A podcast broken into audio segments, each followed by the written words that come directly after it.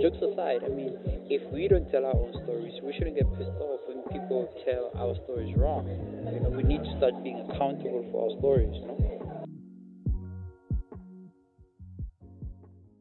Untainted podcast. Um, yeah, we're back again, and today we're talking the business of water.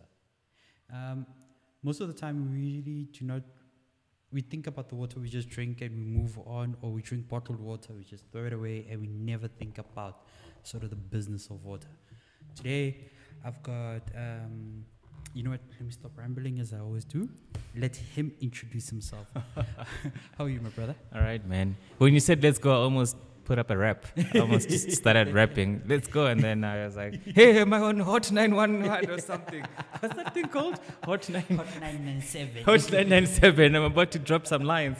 How are you doing today, man? I'm all right, man. I'm all right. No, man. How are you? easy, easy, easy. Um, please introduce yourself to our community. Yeah. So, yeah, no, my name is uh, Murendeni.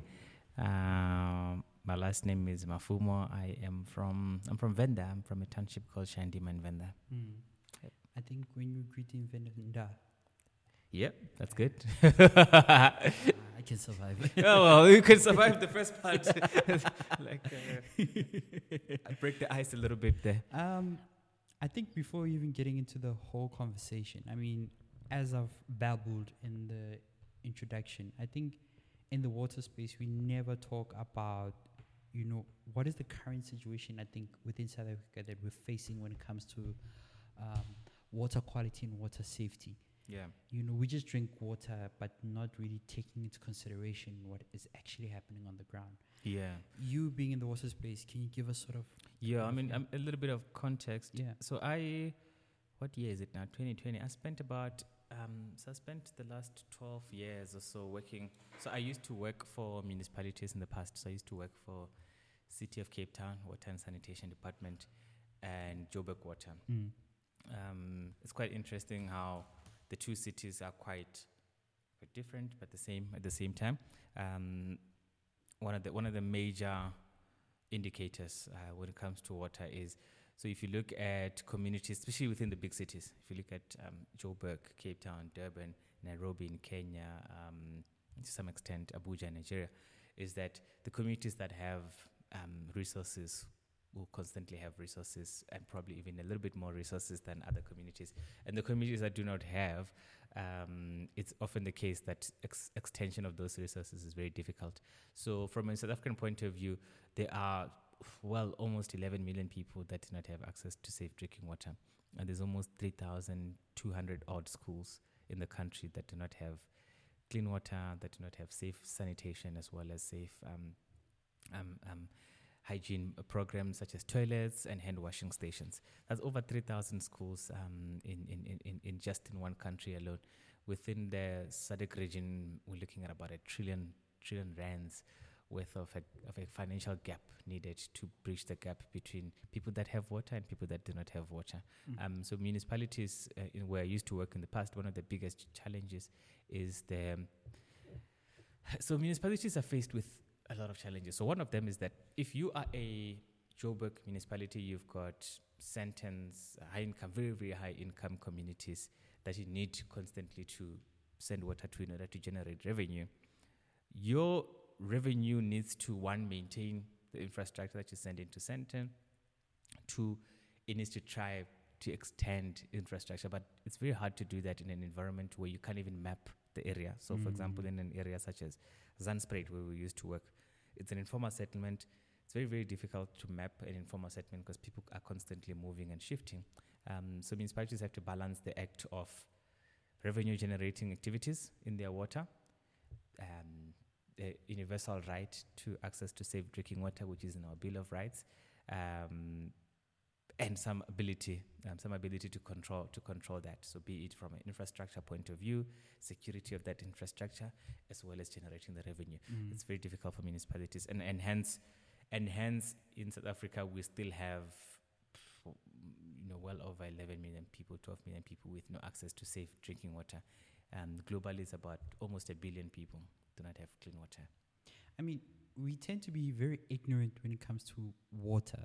Um, I keep on re-emphasizing the ignorance. Like I think when you're just drinking water and not thinking about where the water is coming from. Sure. Yeah. I mean, our first experience of water coming to an end was in 2016 with the whole drought situation. I mean, Yeah. I was looking at some research saying that you know in 2030, so and so we're going to be experiencing a lot of El Ninos, where water patterns and rain patterns are just thrown out. Yeah. You know, um, there was one thing that you know I was watching uh, on a TED talk that you provided at the University of Free State, and you spoke about this conundrum of Sandton washing your Ferrari and you Yeah. know Diepsloot, Yeah. where people have to walk for water.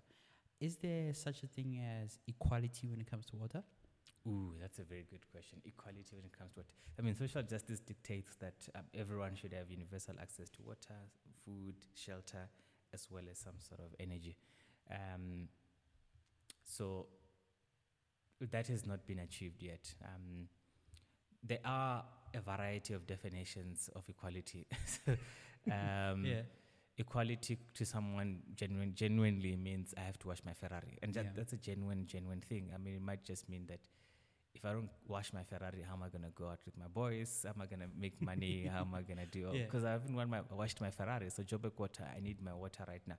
Um, and and that could be a genuine fight. It could be a genuine social justice. Pro- um, um, and, and, and, and, and you look at an environment where I come from in Venda, where um, you, on average you have to walk for about three or so kilometers to go fetch your water.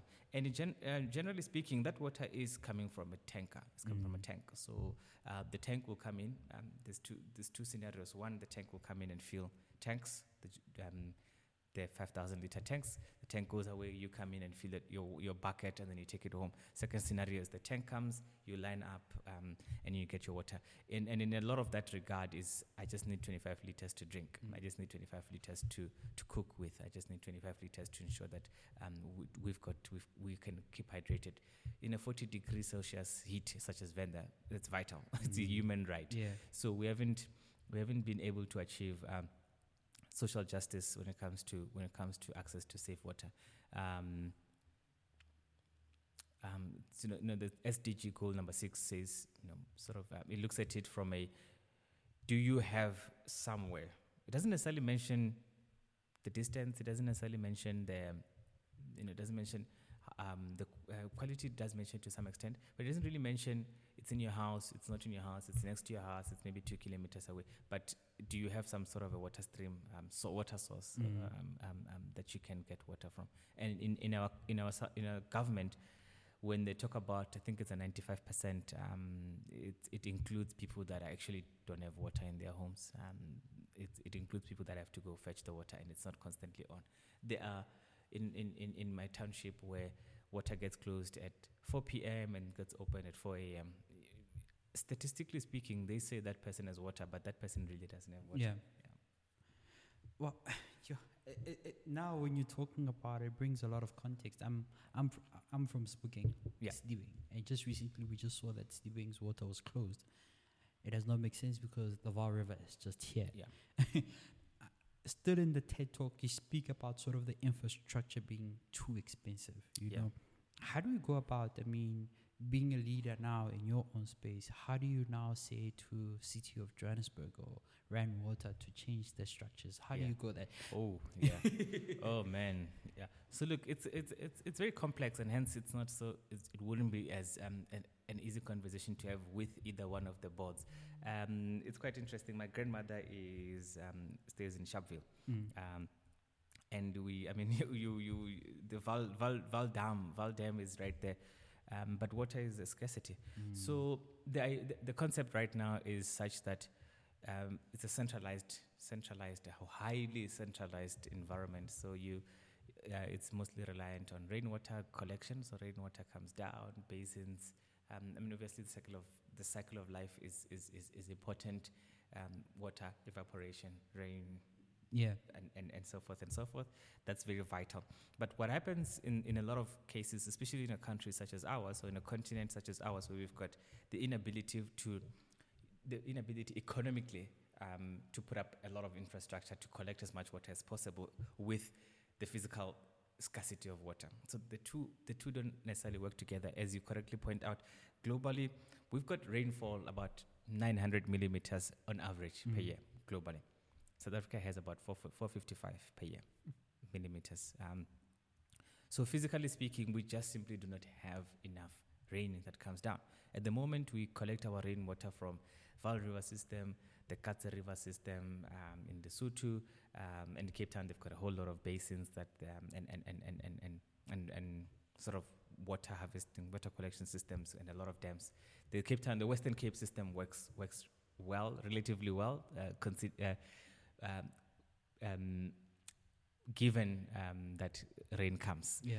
So how it works is that rain comes, we collect it in these big basins. It goes through a natural process of treatment, gets pumped from one stage to the next, which is sometimes in a reservoir, uh, it's like a flat Mhm. land structure, or in a tower, which is a, a, a tower structure, um, and then it gets pumped into the different areas. So we get it from rainwater into Johannesburg, city of Johannesburg, then city of Johannesburg sends it to Sandton and all these other areas. It's a very highly centralized environment. It's very, very expensive. So if there's a pipe burst, um, the cost of tracking it and servicing it is very high. What needs to happen is they need to go. We need to go through the Israel type of model where it's highly decentralized, Mm. where uh, Israel, Malaysia, they've got this concept of a water matrix. So it's four different sources of water all working to ensure that each city, each village, each community has water. Mm. So it's you've got as much rainwater as possible. Great. You've got as much groundwater as possible that you keep recharging as much as possible. Fantastic. You've got as much um, seawater as possible that you can desalinate. Try and use it at, as, at industrial scale or small Mm. scale as possible. You've got as much wastewater that you can try and recycle as much as possible um, to try and use for agricultural purposes. So we need a matrix, a combination of a matrix which allows for a decentralized model. So if you're in Cape Town, it should be easier and cheaper to get more desalination projects going, Mm. um, small scale, medium scale, and large scale. So that's that would be a, a way to look at it, um, and allowing for private businesses to acquire licenses as a, li- a li- little bit easier. Yeah. Uh, acquiring a water use license is a 365 day process. Even on their website, they're not even ashamed to say 365 days. I'm not laughing. I'm, I'm, in my head, when you say that, I'm just thinking about Eskom with also the regulations when it comes to um, alternative power source. Also, so also in the water space, also it's the same thing. I mean, it's even worse in water space. PPPs and um, and, and, and, and, IP, uh, independent power producers, are, are a lot more recognized in energy than in, in, in water. There needs to be some sort of recognition for private water producers, private water uh, bulk distributors. So the boards. So what happens is that the Department of Water Affairs, um, which is the South African government, basically owns all of surface water Mm. um, even beneath the surface, they own all of the, the rights to any water that comes from the rain, um, any water that comes from the sea, and all of that stuff, right? So then the water boards, which is the Umgeni Water Board, um, Sedibeng, um, Johannes, uh, Rand, Rand Water, Mm. uh, City of Cape Town, then get a license from Mm, this from the okay. Department of Water Affairs Yeah, yeah. in a sense. I mean, Yeah. it's, not, it's not a license, but basically they get licensed to operate this big bulk water infrastructures for the Department of Water Affairs. They've got things that they need to comply with, which is called a blue drop, um, blue drop status. Yeah. Um, so that same process needs to be a lot relaxed to, in order to allow for private-public partnerships. Um, so if you go to uh, an area called Ch- Chikonero in Venda, me as a person, as a as, uh, me as Kusini Water, Mhm. um, it should be a lot easier for me to say, I will find an alternative water source. I will build the water reticulation system. I will build the water distribution system. Um, I will build a solar powered water purification system and I will distribute it to the region. Mhm. Um, and then I get obviously licensed back to the Department of Water Affairs and I collect as much revenue as licensed. Um, and I operate this thing and I maintain this thing for you. Uh, be, uh, con- um, obviously, with the idea that I'm complying with all the reg- regulations. Um, it should be it, sh- it should work a little bit better like than that because then I can get financing Yeah. from World Bank, Mm. DBSA, even even private venture capital finances that because I will know that I'll be able to generate revenue from those activities. So that's that's really the idea where we should be going. Um, we should it should be it should, it should it should start to work little bit better that way. Okay. So, you know, when I was looking at your business, I was like, wow, what a journey. You know, but I mean, you had a well paying job, right? and you decided, let me start my own. What was the process, you know, like to saying, you know what, I'm going to start off my own brand? And everybody will always think, like, when I first discovered you, it was during a Red Bull event. Yeah, and everybody always thinks ah it was just it just came yesterday. Yeah. you know not realizing you know what um the amount of work that has been placed in you know? Um, because when I was doing my research but I just want to understand you know that moment when you decided you know what? I'm leaving my 9 to 5 I'm going to start up this thing. Yeah. Because 208, I got my first job as an intern. Oh, sorry. 208, 2008, I got my, fir- my first job as an intern in a water, in an industrial wat- water treatment plant. Um, I worked for Joburg Water, City of Cape Town, um, in, in combination for about 10 years.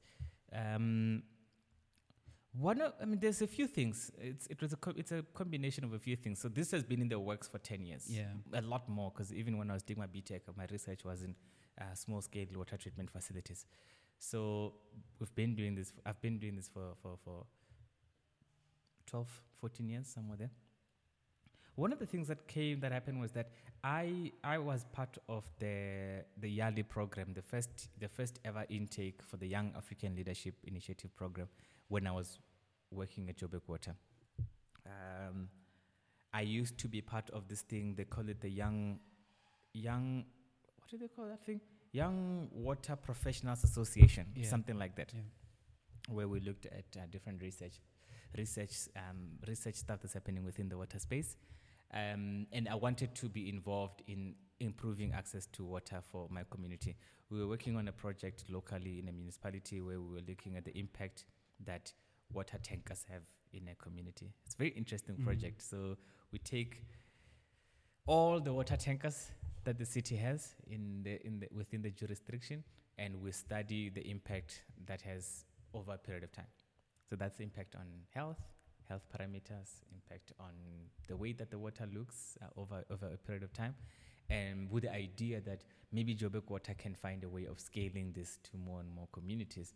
Um, so that was very interesting for me to look at what other off-grid or like sort of, you know, sort of um, different um, from the bulk water um, systems can we do to ensure that we can we can supply water to these communities. It's very very difficult to do that in a municipal setting Yeah. because municipalities are structured and yeah yeah full of red tape.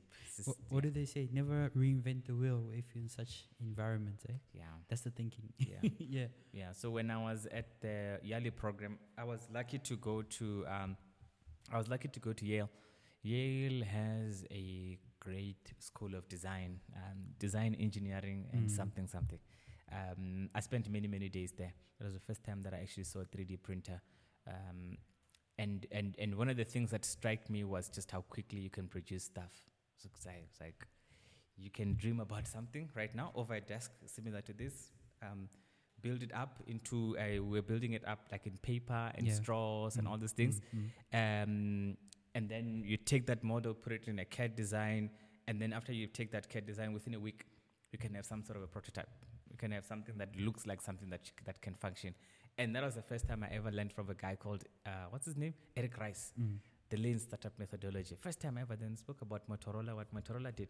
And I was like, imagine applying lean startup methodology with something as swift as 3D printing Mhm. in, a, in addressing one of the world's biggest problems, shortage of drinking water. Hmm. So that was my thinking. I was like, um, I wonder if we can apply lean methodology, uh, some sort of 3D printing, some sort of nanotech, um, to address water shortage. Little did I know that I'm walking into like a. um, Yeah. so so so 2014. That was in 2014. I spent another two years um, working for Joburg Water, and then I left in 2016 to focus on building out this this this this this solution. It started off very different, as, Mm. as, as, as you know. So the idea was to produce a device, 3D printed device uh, that will attach to traditional water streams that anyone can come and get their water from any traditional water stream, purify it, and then store it. But it doesn't really work so well because in a lot of areas I want to work, work in, there's no traditional water stream. Mm. The traditional water stream will be like a river, but there's still a burden of carrying the water, getting a bucket, and all these things. So I said, it's better to purify water, send it to people's homes. Yeah. Yeah. Wow. So moving from an aspect of being an inventor to a business owner, how how difficult was that? Because I mean, a lot of you know when we speak to a lot of people like creatives, you know they are creatives and they're gifted, but when it comes to the whole operation of the business, is something else. Because what I'm I'm I'm I'm I'm, I'm pointing to this is, um, you stated in one of the interviews that you know your first rodeo or first adventure of the business really failed until you know um, you had mentors and you had the likes of Red Bull coming in. How was that different with trying to balance being an inventor and a business owner? Yeah, I mean, look, he'll, I mean, just now, even bef- just just literally the call before this interview, I, um, I was on a call with my business um, coach, consultant. I don't want to call her a coach. She's like my consultant at a very prestigious consulting firm. I've got 33 hours worth of time from Bain and Company, which is like amazing. It's like a couple hundred thousands uh, free free time.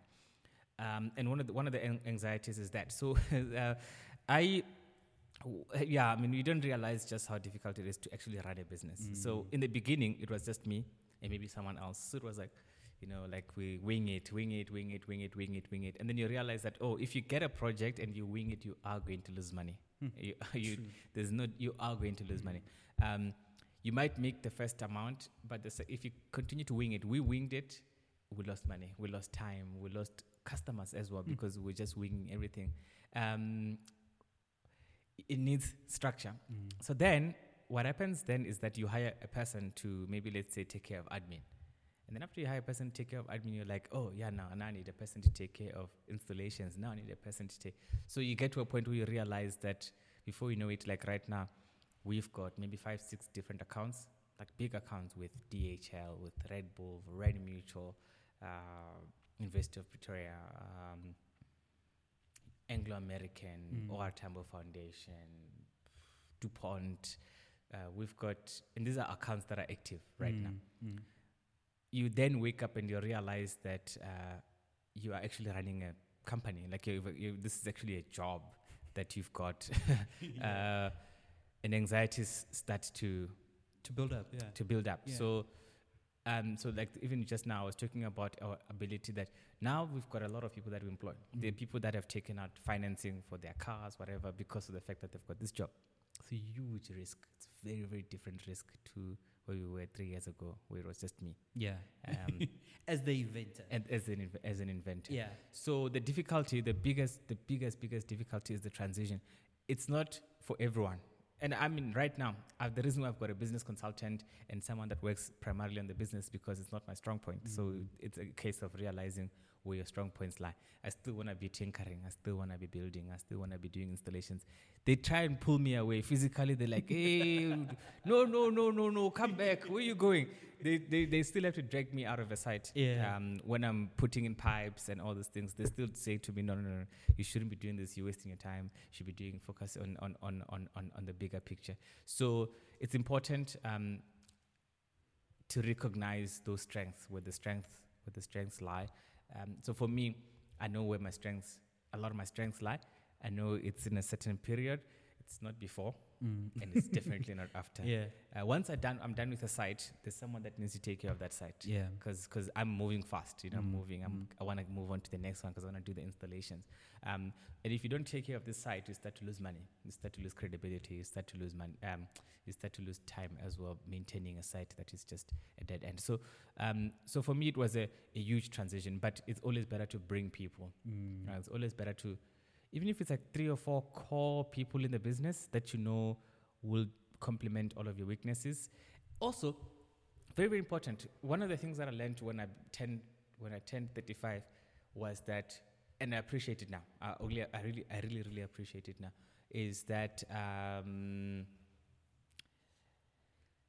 I can. It's okay. It's okay for me to just do the things that I'm really, really excited about, and and and and to just do the things that I really, really am good at. It's okay. Like I don't have to do everything. Like I don't like when I'm doing a site launch, I don't have to take photos, for example. Um, I don't have to do the electronics because I'm not good at electronics. I shouldn't even think about doing electronics.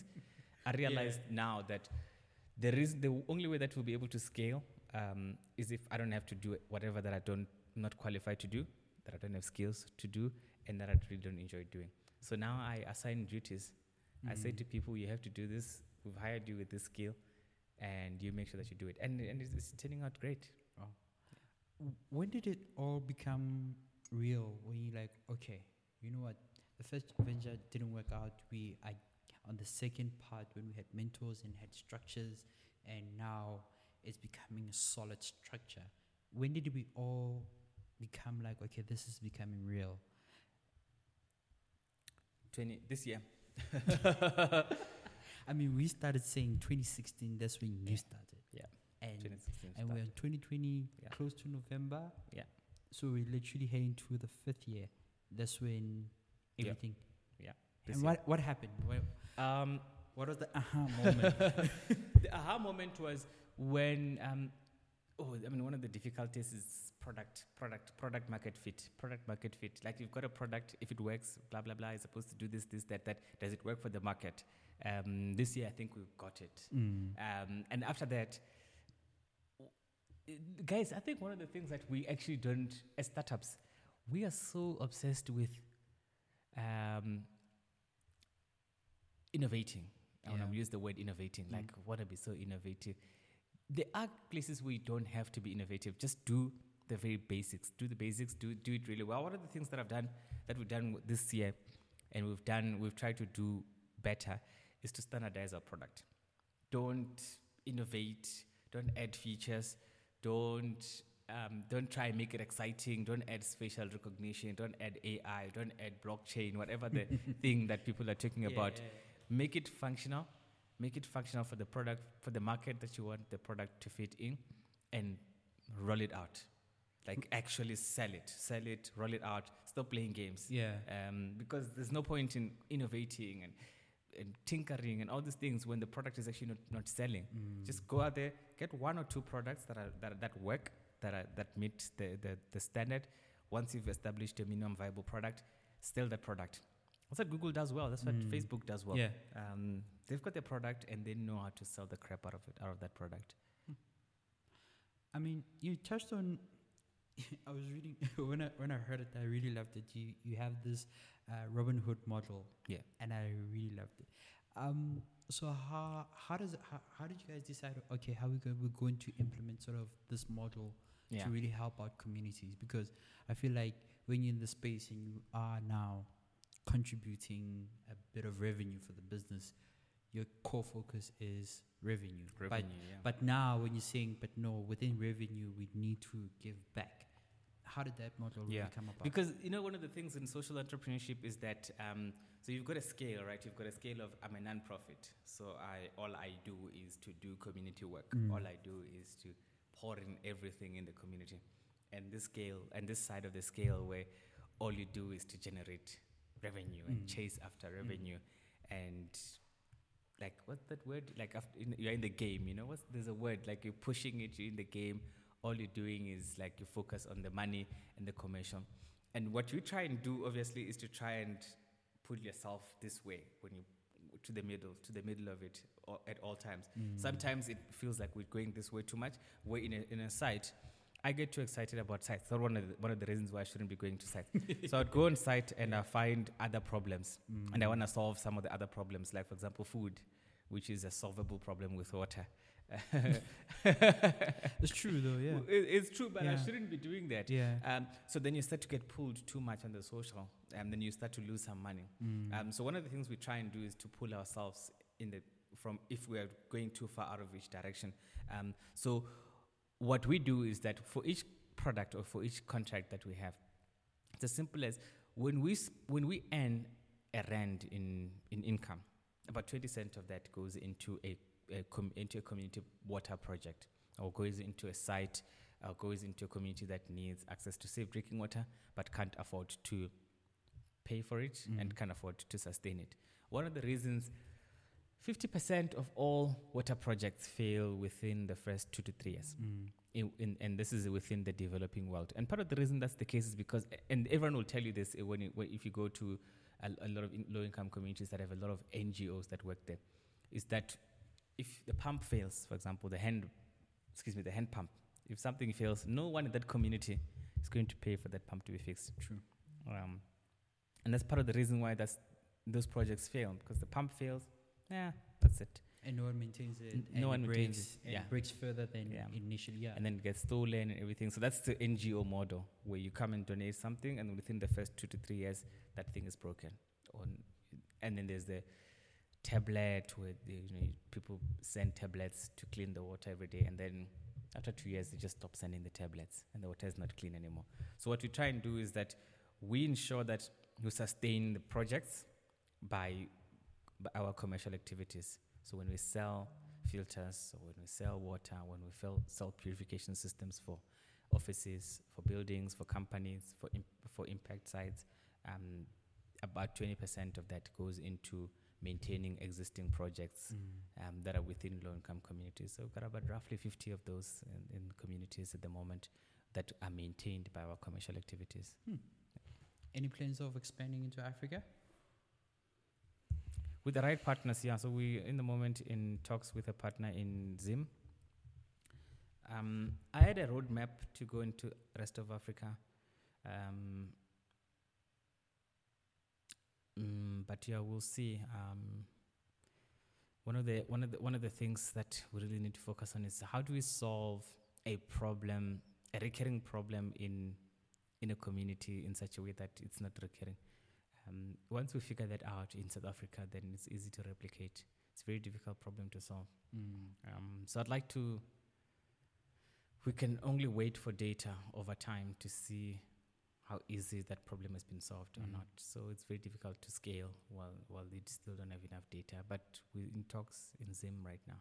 Isn't it frustrating with the lack of data, specifically when you want to go into rural areas or specific areas that don't have data?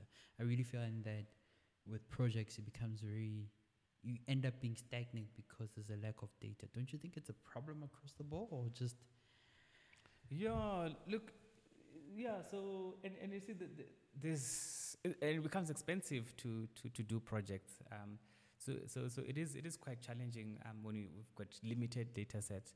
Um, and you are the one that needs to build it up. And once you build it up, then the maintenance behind yeah, it you also? own it. Um, you own you own it. Um, how do you maintain it? How do you uh, uh, uh, uh, and can you can you become a person that um, that uses that to the benefit of the community? So it, it's, it's it's it's a huge challenge. Right now, we we're working with an, another partner, a mining organization, to try and collect as much data from communities as possible. Um, we'll see how that goes. So since 2008, and that's another thing I really thought about was um, our first hit of of pan, uh, not a pandemic like crisis. You know, we had the f- financial crisis. Now we have the big pandemic, and I hate talking about it, but Yeah. I think at some point we need to talk about it with specifically business leaders. Yeah. You know, we were hit with COVID, and the country had to be shut down. Mm. What are some of the key lessons that you feel that you've learned from this pandemic? can, can, you, can, you, can, you, can you believe it? The whole country had to shut down. Just imagine. I like, know. Imagine shutting down a country and saying people stay at home, don't go anywhere. This was in South Africa. That would be the second time the country gets shut down since from 1993 with the State of the Nation. What, was it a shutdown in, during the state of the, na- of the Uh, emergency? Emergency 1993. That was a Hectic. shutdown, and this is our second shutdown. Guys, don't quote me. Don't quote me on this and saying, Yeah. "Hey, Obi." I'm sure in Venda there was no. I was in Venda at the time. I don't remember ever not leaving my house. Maybe in Gauteng. but don't quote me. But Uh, when you look, check. No, no, no, no. I've always known this podcast. but I mean, that's how serious it was. I mean, a lot of businesses were affected. A lot of, um, you, I, I, our unemployment rate just went Oh, yeah. You know, but what are some of the key lessons you as a business owner do you think you've learned from a pandemic at this scale? Do you want a cynical answer or a not cynical answer? I want the real answer. Okay, cool. I hired, I mean, I'm on track to hire four new people since and due to the pandemic. Um, w- the cynical answer is don't ever let a good crisis go to waste. I've heard that before. Um, and yeah, yeah, yeah. sorry. don't don't don't ever let a good crisis go to. That's the cynical answer. Mm. I mean, there's so many people that have lost loved ones. Um, so many families have been broken up. So many jobs have been lost. Our unemployment rate is ridiculous. Our ruling party and our ruling elite have just lost complete control and Mm. uh, and sense of reality with this country. It's ridiculous. It falls upon us as business people to do something about it. We've hired, on track to hire four new people due to and after the pandemic. Um, and one of the things that I, one of the things that I really learned from this is that all the businesses that survived and the businesses that are surviving are businesses that are like rooted in um, sort of in reality. Let me put it that way. In sort of in in reality, in that businesses that are rooted or fo- foundationed on debt collapsed immediately. Hertz, Mm. the car rental company had a mountain of debts, and that mountain of debt can only be s- subsidized or be uh, serviced by heads being in operation. Mm. That's a flawed structure. I mean, such a big company um, shouldn't be operating like that. They, always tell us you need to have three months worth of savings, whatever. So, airline industry, second one.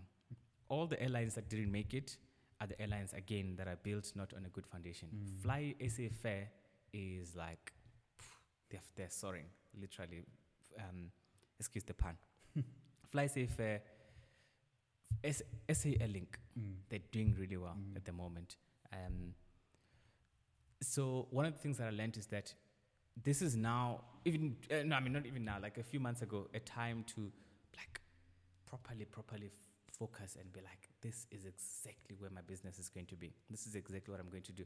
Now that we've got a crisis, it's much easier to hire people. Mm. It's so much easier to hire people. Hmm. And when you hire people, you created four new jobs. You created one new one new job, and you're more focused. This is what I did during the pandemic. There was a 21 day shutdown, seven days worth of rest. I took seven days where I woke up at 12. I didn't wear clothes for three days in a row. I ate leftover food. Yeah. I played FIFA online with strangers. I saw at strangers on FIFA online for seven straight days. Where seven days I did nothing, and as a cou- I was a couch potato. I spent seven days working on my wellness as a person.